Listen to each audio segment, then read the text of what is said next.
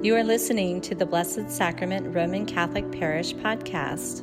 We are disciples in mission who know God, love God, and serve God. So, the eighth Sunday in ordinary time before Lent doesn't happen very often. Usually, we begin Lent after the sixth or the seventh Sunday of ordinary time, but about every five years or so, we get a late start. And when combined with the three cycles of the readings, the readings that we have today are quite rare as they occur about only every 13 years or so. So if you don't remember them, don't worry, it's not Alzheimer's. But when I reflected on the readings that we have today, there was a sense of adventure that stuck out in my mind. But perhaps even more so was the preparation for the adventure that was the focus. For those of us who like to tramp, now it's not what you think, but that's a New Zealand word for hiking. When we put together a backpack, we try to be prepared for the weather, which is ever changing, for hunger, and for the inevitable blisters that pop up through the trip. But in preparing for these things, the overall concern in our backpack is weight. Weight is the enemy of the tramper. Weight makes those long uphills even longer, and it can throw off the balance on those steep downhills if the pack shifts from one side to the other. And there's no place to dump what has been brought along. What goes in comes out. So it's with us all the time. And that's why it's all about the weight. So, here on this final Sunday before Ash Wednesday, before we begin our Lenten trap, if you will, a few thoughts. We may have begun contemplating our Lenten traditions, self denial, devotional activities such as Stations of the Cross, or charitable giving opportunities like the CDA, and hopefully planning for some time in silence to listen more attentively to the Lord's word and his quiet voice calling us to rest in his love. We Catholics, we do it every year. It's ingrained in our Catholic culture when we ask or are asked, What are you giving up for Lent? And suggestions abound. It all may seem a bit of overkill, especially considering what we've been through since the last Lenten journey. There's the ever present pandemic. And many of us have been sick, or we've experienced friends or relatives who have been sick or maybe even died. There's that ever present political turmoil in the world that is taking its toll, not only on our nation, but on others as well. And probably the 401k has declined a bit over the last year. There's job insecurity for many people. And there's family problems. And the list could go on of the things that we've had to suffer through since the last Lent. So the question then is do we really need more penance given all that we have suffered? Isn't living life in this day and age enough suffering? Well, perhaps a bit of clarification would be good. During Lent, we're asked for penance.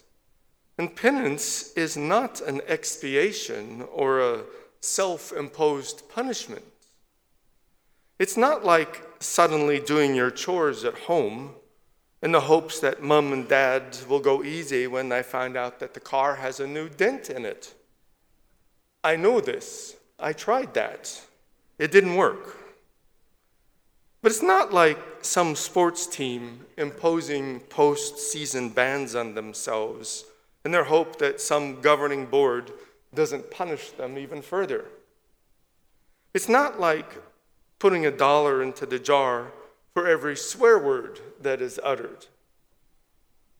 Rather, our English word for penance comes from a Latin word, the verb, which means to convert. It's all about conversion, is our penance. It's about making space for God in our noisy, busy, and sometimes difficult journey up the mountain that we call life. St. Paul's words in our second reading tell us why penance matters.